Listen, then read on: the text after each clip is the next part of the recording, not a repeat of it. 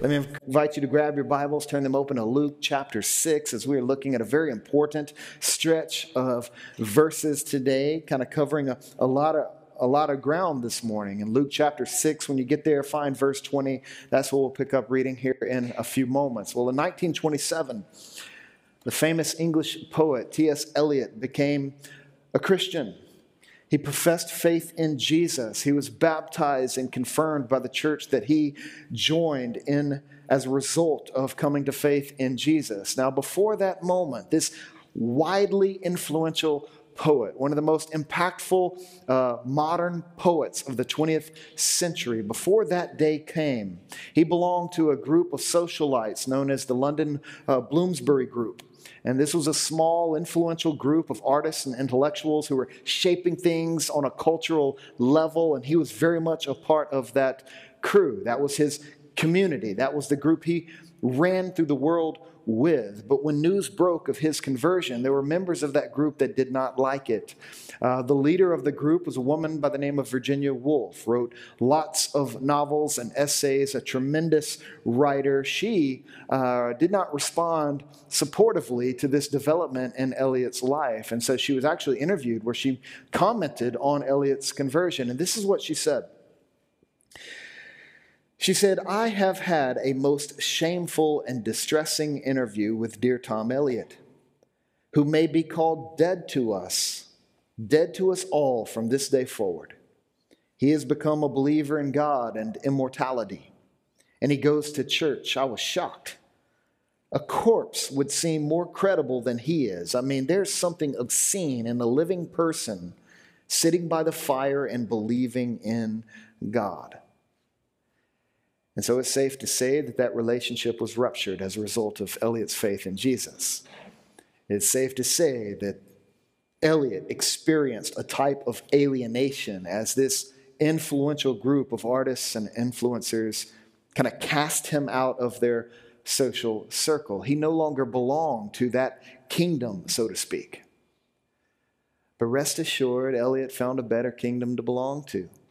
He was a part of a new community, a new kingdom, a new society that would far eclipse the alienating one that he was pushed out of. He was now a part of a kingdom that championed reconciliation and love and forgiveness and grace and humility and all these beautiful things. Rest assured that Eliot stepped into a kingdom that was far better than the one that he was alienated from. And what you find here in Luke chapter 6 is Jesus sharing words with his disciples that could have been a comfort to Eliot during these days. A comfort to anyone like Eliot who experiences alienation from the inferior kingdoms of this world because they find themselves belonging to the eternal kingdom of God. These words are designed to encourage guys like Eliot and many, many others who come to faith in Jesus. As we come to faith in Jesus, we find ourselves tethered to an eternal kingdom, one that will last forever. And what Jesus is laying down here, beginning in verse 20, he's describing what life in the kingdom of God looks like. He's describing this unique culture that would characterize all who would belong to Jesus and all who would step into his kingdom, benefiting from his reign and his rule and his redemption. And the flow of the passage kind of moves earlier in verse 12. There's a moment where Jesus goes and he spends some time praying. And then, after he spends some time praying to his heavenly Father, he comes down from the mountain and he picks 12 disciples, 12 apostles, and these guys who would bear a definitive and authoritative witness to his life and his death and his resurrection. He picks that crew saying, Look, I'm here to establish a new Israel, a new kingdom, and I'm going to start with this ragtag bunch of ordinary people. And so he picks these guys who would later become apostles, and then he comes down with them and he begins to address a large crowd of people. So essentially, the flow goes from praying to picking to preaching and Jesus begins to deliver a sermon in verse 20 where he's proclaiming the good news, the gospel of his kingdom. Now, as we read through his words, they're going to sound very familiar to another passage in the New Testament known as the Sermon on the Mount. It's found in Matthew's chapter 5, 6, and 7. You may be familiar with that stretch of Jesus' teaching. And so that has led some scholars to question whether or not this passage was Luke's version of that sermon, or whether or not this passage represented uh, a different message that Jesus dropped at a different moment in time. There are those who say, well, Luke just took the Sermon on the Mount, he pulled out all the Jewish stuff and made it more accommodating and palatable to a Gentile context, a non Jewish context. And so he condenses and summarizes Jesus' Sermon on the Mount and fits it here in his gospel. But then there are others who say, no, Jesus wasn't, I mean, Luke wasn't necessarily condensing and de. Uh, uh, taking all the Jewish stuff out of the Sermon on the Mount. Instead, he was giving a, a different message at a different moment in time. And if if experience shows that a lot of times teachers do this, then that's a pretty good option. You know, I used to do itinerant ministry where I would travel to different contexts and I would preach and teach the Bible. A lot of times I brought the same message in different places and I would say the same things to different people. And it's safe to say that Jesus probably did the same thing. Jesus came proclaiming the gospel of the kingdom of God, and every chance he had to preach and to teach, that was his theme, that was his message. So, regardless of where you fall on kind of where this passage fits in relation to the Sermon on the Mount, its substance, its content is our concern today because Jesus here is showing us what life in the kingdom of God should look like. And we're going to take a bird's eye view. We're going to view his words from about 30,000 feet high. We're going to run through the whole stretch here. And then, Lord willing, in the future, we're going to come back to the Sermon on the Mount in Matthew's Gospel and do a, a deeper, more detailed kind of look at the sermon. But today, we're going to kind of look at the whole thing. And I just want to give you six characteristics of what life looks like in the kingdom of God. So, picking up in verse 20, this is what we see. Jesus, looking up at his disciples, he said, Blessed are you who are poor, because the kingdom of God is yours. Blessed are you who are now hungry, because you will be filled. Blessed are you who weep now, because you will laugh. Blessed are you when people hate you, when they exclude you, insult you, and slander your name as evil because of the Son of Man. Rejoice in that day and leap for joy. Take note. Your reward is great in heaven, for this is the way their ancestors used to treat the prophets. But woe to you who are rich, for you have received your comfort. Woe to you who are now full, for you will be hungry. Woe to you who are now laughing, for you will mourn and weep. Woe to you when all people speak well of you, for this is the way their ancestors used to treat the false prophets. And so Jesus begins his sermon, his message in this moment, by laying out a set of contrast, uh, a contrast a contrast between people who are blessed and people who are woeful. And if we're going to talk about what life in the kingdom looks like, we want to focus on that word blessed because the first characteristic that we want to consider today is that life in the kingdom of God should look joyful. Because life in the kingdom of God is a blessed state, it is a joyful state. And what he's doing here is he's contrasting kind of those who are blessed and those who are woeful, and he draws out a striking contrast. There's remarkable symmetry and balance between these verses. You have the poor and the rich, you have the hungry and the full, you have the weeping and the laughing, you have the hated and the adored. But the most fundamental contrast that Jesus is making in this message isn't so much between those states of life. It's more, it seems to be more concerned with those who belong to Jesus and those who currently do not belong to Jesus. And he's saying those who belong to Jesus, they are blessed, they are joyful. Those who currently do not belong to Jesus, they are woeful. And we see this when you look at verse 20 because it says he looks up and you have this possessive word, his disciples. He's addressing those who belong to him primarily. And then you come down to the end of verse 22 and you have a blessing extended to those who are being alienated and treated poorly, the way Virginia Woolf treated T.S. Eliot. And what does Jesus say? He says, Blessed are you because who are treated this way because of the Son of Man. So the core contrast that Jesus is drawing is between those who belong to Jesus and inhabit his kingdom, and those who do not belong to Jesus yet and who do not yet inhabit the kingdom of God. He's saying one is blessed, a blessed state and the other is a woeful state. Then, when you look more closely at what he is saying, you might summarize it this way saying that those who belong to Jesus, though they might have nothing, because they belong to Jesus, they actually have everything. And then he's saying to the other group if you don't belong to Jesus, yet have everything that this world has to offer right now, you don't really have anything. And so that's kind of the contrast that he's drawing and he's fleshing out. And, and the word blessed here reminds us that Christianity is a faith of joy, that life in the kingdom of God should be a joyful reality, it should be a joyful existence.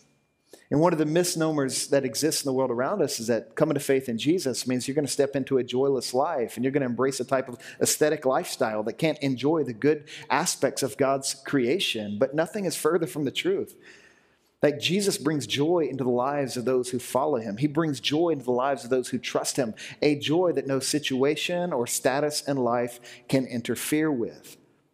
See, you can have nothing and yet have Jesus and have everything for this everything that can bring joy into your life. But then he contrasts that with the woes, and he says, There are those who are rich now and full now and hungry now, and are those who are laughing now, and those who are spoken well of by anyone and everyone. And he says, There's a, there's a woefulness to that type of life. There's a woefulness to those who have everything but don't have Jesus. They may be laughing now, but that laughter is going to end one day. It's not unlike the situation that's described in the movie Gravity from 2013, where you had two astronauts who were on a routine spacewalk and the shuttle is destroyed by some space debris and they are cut off from their ship and they're left drifting alone in, in space. And there was one description of the film as it was coming out that wrote that described what was happening this way. It said the astronauts are tethered to nothing but each other and spiraling out into the blackness. The deafening silence tells them they have lost any link to earth and any chance for rescue. As fear turns to panic, every gulp of air eats away at what little oxygen is left. But the only way home may be to go further out into the terrifying expanse of space. Now, once that film was released and that description was laid out, a German astronaut was brought in to kind of fact check the movie and to see how much of this is it could actually happen. And, and he was quick to say that once they became untethered, the characters would have would have died, of course. And and then he, uh, the interviewer said, "Well, that doesn't sound like a very nice way to go, drifting through nothingness in a space suit, waiting to die." And then the astronaut responded, "Well, when you're slowly running out of oxygen." The same thing happens as does when you're in thin air at the top of a mountain. Everything seems funny. And as you're laughing about it, you slowly nod off. I experienced this phenomenon in an altitude chamber during my training as an astronaut. At some point, someone in the group starts cracking bad jokes. He said, A person who dies alone in space, they actually die a cheerful death.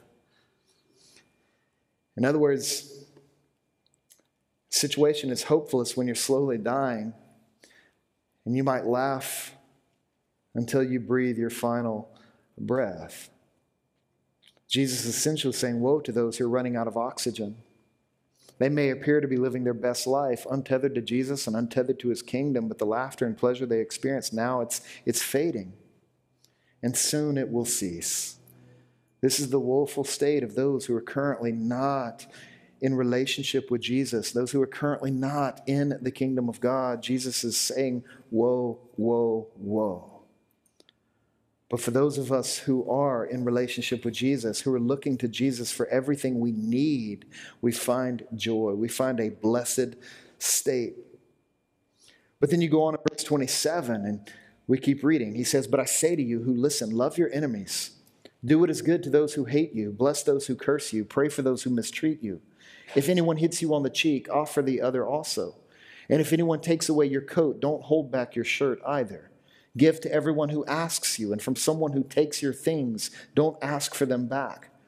Just as you want others to do for you, do the same for them. If you love those who love you, what credit is that to you? Even sinners love those who love them. If you do what is good to those who are good to you, what credit is that to you? Even sinners do that. And if you lend to those from whom you expect to receive, what credit is that to you? Even sinners lend to sinners to be repaid in full, but love your enemies. Do what is good and lend, expecting nothing in return. Then your reward will be great, and you will be children of the Most High, for He is gracious to the ungrateful and the evil. See, not only does life in the kingdom of God look joyful, life in the kingdom of God looks graceful. And Jesus begins to explain an ethic here that is otherworldly, an ethic here that was foreign to the whole world before Jesus started talking this way before Jesus began to drop these words, and these words began to influence the world. There's a reason why we're not necessarily surprised by these words as Westerners, because we know that Christianity's influence has spread in this direction. And, and so some of these ideas are quite familiar today in our culture. They might not be practiced, but they're at least familiar. But when Jesus speaks these words, nobody thought this way. Love for enemies was a foreign, alien concept.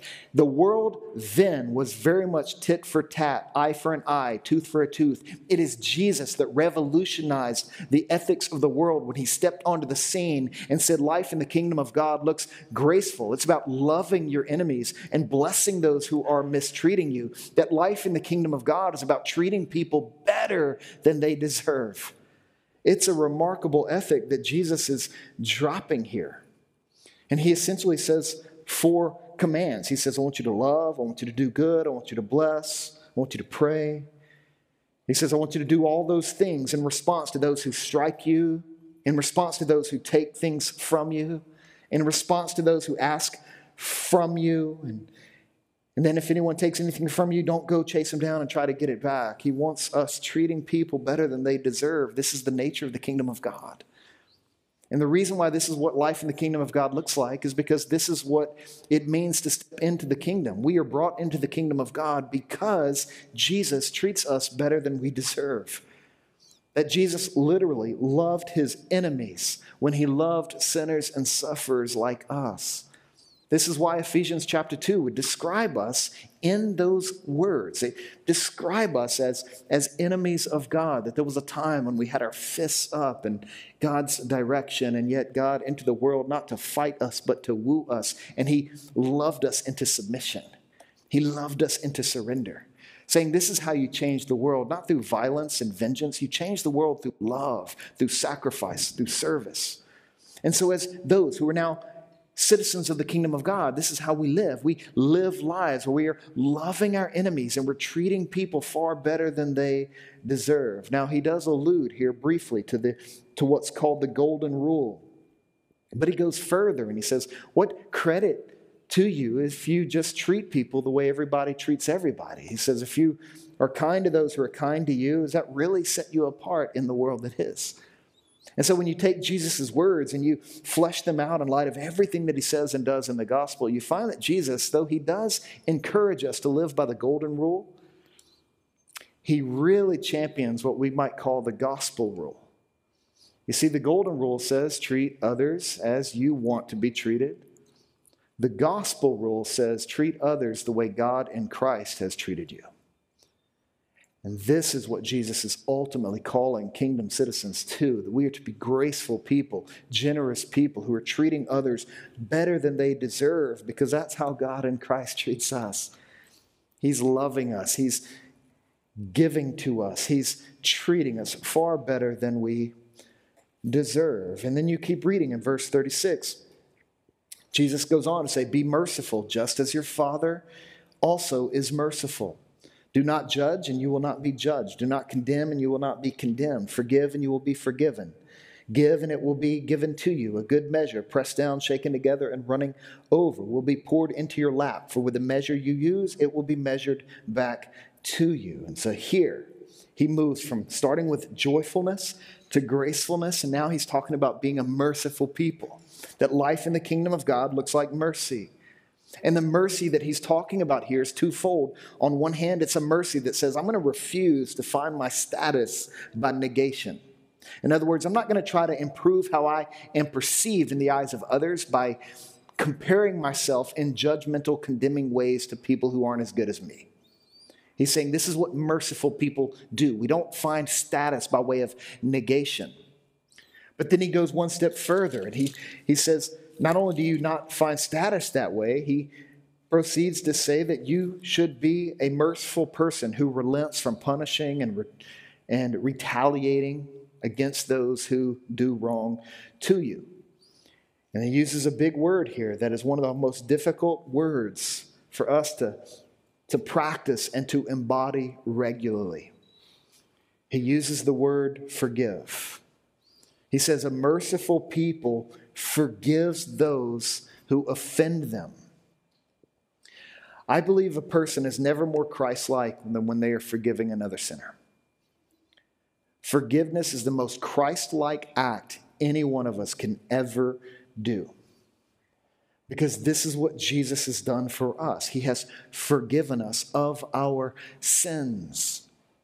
We're told in the book of Psalms that God is eager to do so, that He's willing and eager to forgive those who have sinned against him. And then we are also told that when God forgives us of our sins, he takes our sins and he separates them as far as the east is from the west, which means you should never be able to find them again.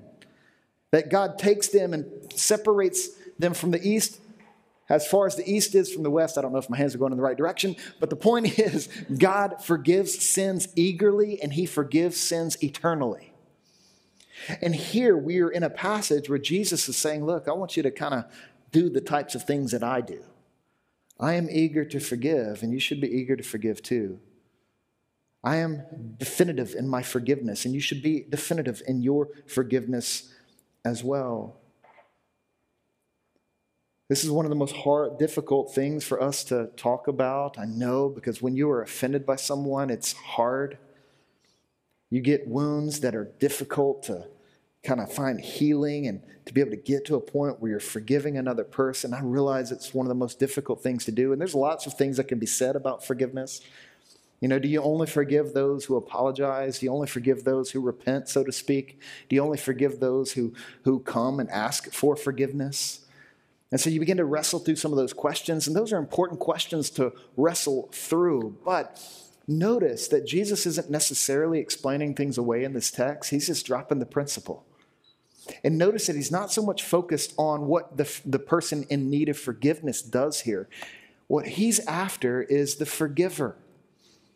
He's after those who are offended in a relationship.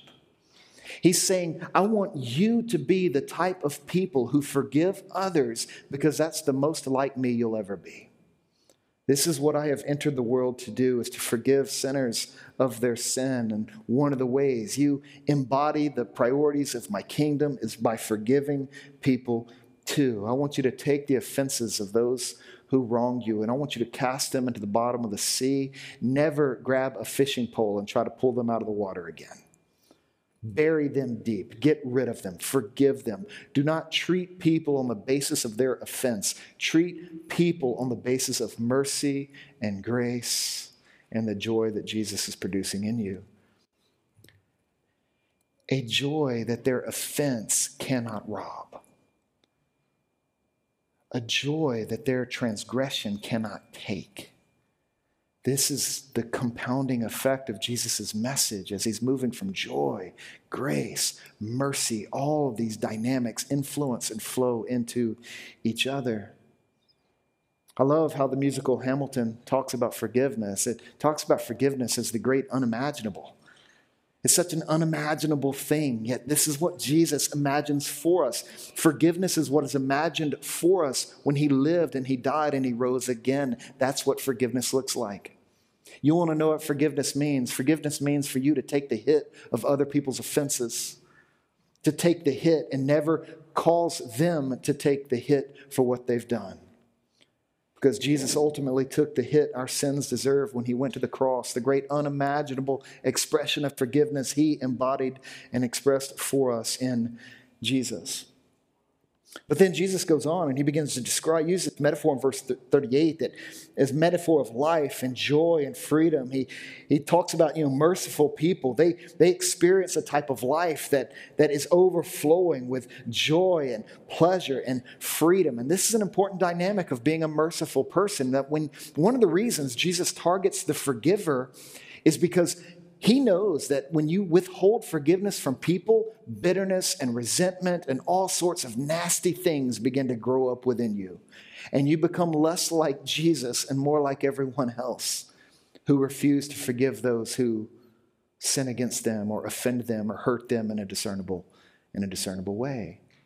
But he's saying if you're a merciful person, this is the type of life that will explode out of you a life of abundance and joy It's going to be a wonderful image. Now, I'll be honest with you, I don't have a lot of experience with, with grain and pressing grain down and shaking it together until it runs and explodes out of a container, making a mess all over. But I have been to the Salt and Straw in Ballard. And I have seen the amount of ice cream that they put in a cone and the amount of toppings that you can get. And, and I have gotten into my car where all of this mess is just overflowing and getting over everyone. And Kim doesn't get mad at me because she's merciful and she sees this life and this joy, this pleasure that I'm having in that moment. And she's not going to hold me to task for it. No, it's, it's a picture of abundance, a picture of joy. And yes, it may get messy. But there's grace and there's mercy in the midst of it all. And this is essentially what the picture being painted here.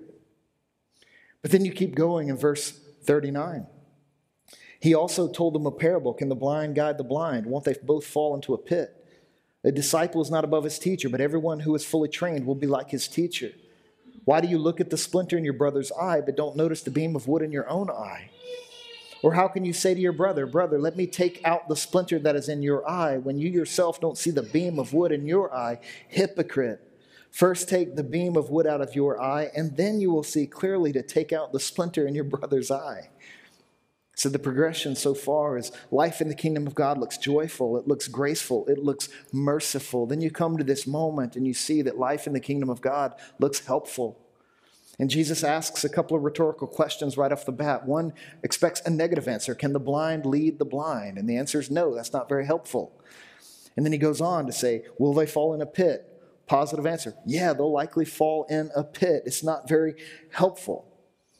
And then he goes on to describe uh, a disciple not transcending his teacher, but becoming like his teacher. And this was a unique phrase for Jesus to use because it was common in that era for disciples to surpass their teachers. And that students were expected to surpass their teachers in the rabbinic world, in the Jewish world. But here, Jesus isn't letting you do that because he's ultimately your teacher. And you're never going to surpass Jesus. You will always be his student, but you can become like Jesus. You can become the type of teacher that's helpful, not because you surpass Jesus and you think you no longer need him, but because you're always living out your need for Jesus. So he would go on to talk about this metaphor of, of having a splinter or having a beam of wood in your own eye and refusing to deal with that because you're more concerned with the speck of wood in your brother's eye. And he's saying essentially, if you go about life that way, you're not being helpful, you're being hypocritical. A helpful person doesn't ignore what's wrong in them because they're so obsessed with, what's wrong with everyone else. A helpful person recognizes their need for Jesus and then they're essentially helping others find their need for Jesus. This is one of my favorite definitions of what evangelism is is evangelism or sharing the gospel or telling people about jesus is basically one beggar telling another beggar where to find bread. That's helpful. And this is the rhythm of life that we want to lean into as followers of jesus. We want to embrace a humility that says i'm never beyond my i never grow beyond my need for jesus but a humility that lives right here and helps everyone do the same that's helpful. We're seeing things clearly because we're seeing things through Jesus. We're learning things truthfully because we're learning them from Jesus. And as we see things clearly and we discover truth from Jesus, we are more equipped to help people grow in the same direction. In other words, Jesus is saying we shouldn't try to change people without changing ourselves first. We shouldn't be more, more we shouldn't take everybody else's sins more seriously than we take our own. This is where social media goes awry, right? Social media seems to be filled with people who take the world's sins seriously, but nobody's dealing with their own sin, it seems. They're quick to point out everyone else's speck while refusing to deal with the beam sticking out of their eye socket. And Jesus saying, This isn't how it should be in my kingdom. My kingdom is filled with people who are helpful because they're not bypassing their own sin for the sake of everybody else's. They are people who've come to me for help and they're leading others to come to me for help. That's the most helpful way you can, you can live. And so social media calls out what's wrong with the world, but not wrong with the person. Social media tends to be filled with hypocrisy rather than humility, and hypocrisy is never helpful but humility is always helpful. So you have helpfulness being dialed in here. And again, it's a bird's eye view. We'll keep rolling into verse 43. Verse 43, Jesus begins to drive his message towards a couple of, applica- uh, a uh, couple of illustrations and pictures that are designed to apply what he is teaching. And you look at verse 43, and he says, A good tree doesn't produce bad fruit. On the other hand, a bad tree doesn't produce good fruit. For each tree is known by its own fruit. Figs aren't gathered from thorn bushes, or grapes picked from a bramble bush. A good person produces good out of the good stored up in his heart. An evil person produces evil out of the evil stored up in his heart. For his mouth speaks from the overflow of the heart. And so, as Jesus kind of draws this message to a close, he seeks to apply it in a couple of ways, by raising a couple of questions in the minds of those who are listening to him. And one question is Are you a good tree or a bad tree? Is your life producing good fruit or bad fruit? And when you take the imagery here of a good tree producing good fruit, you're getting this imagery that is quite beautiful. Because life in the kingdom of God should look beautiful, it should be attractive. His kingdom is filled with good trees producing good fruit. I love these metaphors, I love these images. My favorite one, as Jesus would often draw this type of imagery in his teaching, is found in John chapter 15 when he calls himself the vine and disciples the branches. And he says, As you abide in me and I'm abiding in you, you're going to produce much fruit. And the fruit that he has in mind, there's a fruit of a transformed life, which is beautiful and attractive. The fruit of the Holy Spirit that takes the form of love and joy and peace and patience and kindness and goodness and long suffering and self control. This wonderful life that He wants to produce within all who are a part of His kingdom. So, life in the kingdom of God should look beautiful, it should be attractive. Now, he points out that figs aren't gathered from thorn bushes. Nobody's going to the thorn bush to look for fruit. No one's going to the thorn bush to look for life. Nobody's going to the bramble bush to find grapes because the thorn bush and the bramble bush doesn't produce that type of beautiful, life giving sustenance. But this idea of people not going there to gather stuff, it, it reminds us that the life we live in the kingdom of God should attract people who are currently far from God people who are looking for life, people who are looking for sustenance, they should see life and they should see sustenance blooming in the lives of those who follow Jesus. And there's a particular emphasis there at the end where he connects the use of words to this beauty. And he emphasizes the use of words and begging the question is our is the type of speech we use is it attractive to outsiders or is it repulsive to them? And if you ask yourself that question, is the way you use words, does it attract people or does it repel them? How you answer that might be better determined by looking through your social media feed. How do you use words there? Do you use good words that are coming out of a good heart that is in submission to Jesus, that is being changed by Jesus, or using bad words and harsh words and judgmental words and condemning words that is more repulsive to the watching world? The imagery of beauty here is that we should be living the kind of lives and using the kinds of words that people find attractive. As you know, that a fruit tree doesn't produce fruit to feed itself. Fruit trees produce fruit that will be a benefit and a blessing to those who come to partake of its life. This is what the church should be. This is what it means to be a disciple, a citizen of the kingdom of God. We have the type of life that others should come and draw it, draw from. It should be attractive to people. And so you have Jesus really laying this out for his disciples, really towards the beginning of his ministry, because this is what he's wanting them to embody as they follow him through the world, living out his mission. But then you come to the final analogy he uses in verse 46 where he asks the question, Why do you call me Lord, Lord, and don't do the things I say? I will show you what someone is like who comes to me, hears my words, and acts on them. He is like a man building a house who dug deep and laid the foundation on the rock. When the flood came, the river crashed against that house and couldn't shake it because it was well built. But the one who hears and does, the one who hears and does not act is like a man who built a house on the ground without a foundation. The river crashed against it, and immediately it collapsed, and the destruction of that house was great. And so he begins to land the plane in his message with this analogy of two houses being built on two different foundations.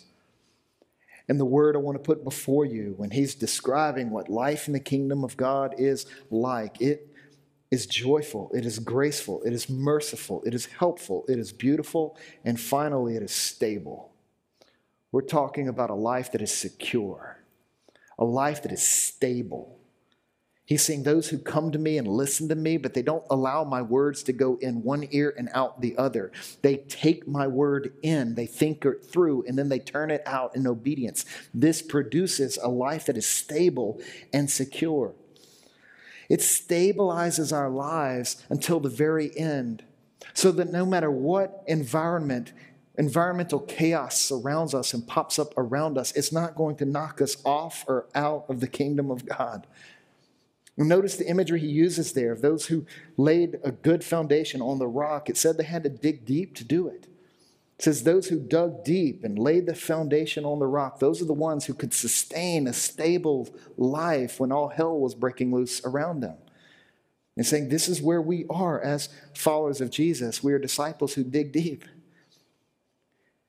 This means we're not going to settle for a superficial form of Christianity a superficial form of Christianity that doesn't take Jesus' words seriously, that isn't looking to him for life and guidance and leadership. We're not going to settle for a form of superficial Christianity that can easily be blown over by a pandemic. And I think this is one of the things that the pandemic has done to churches throughout this country.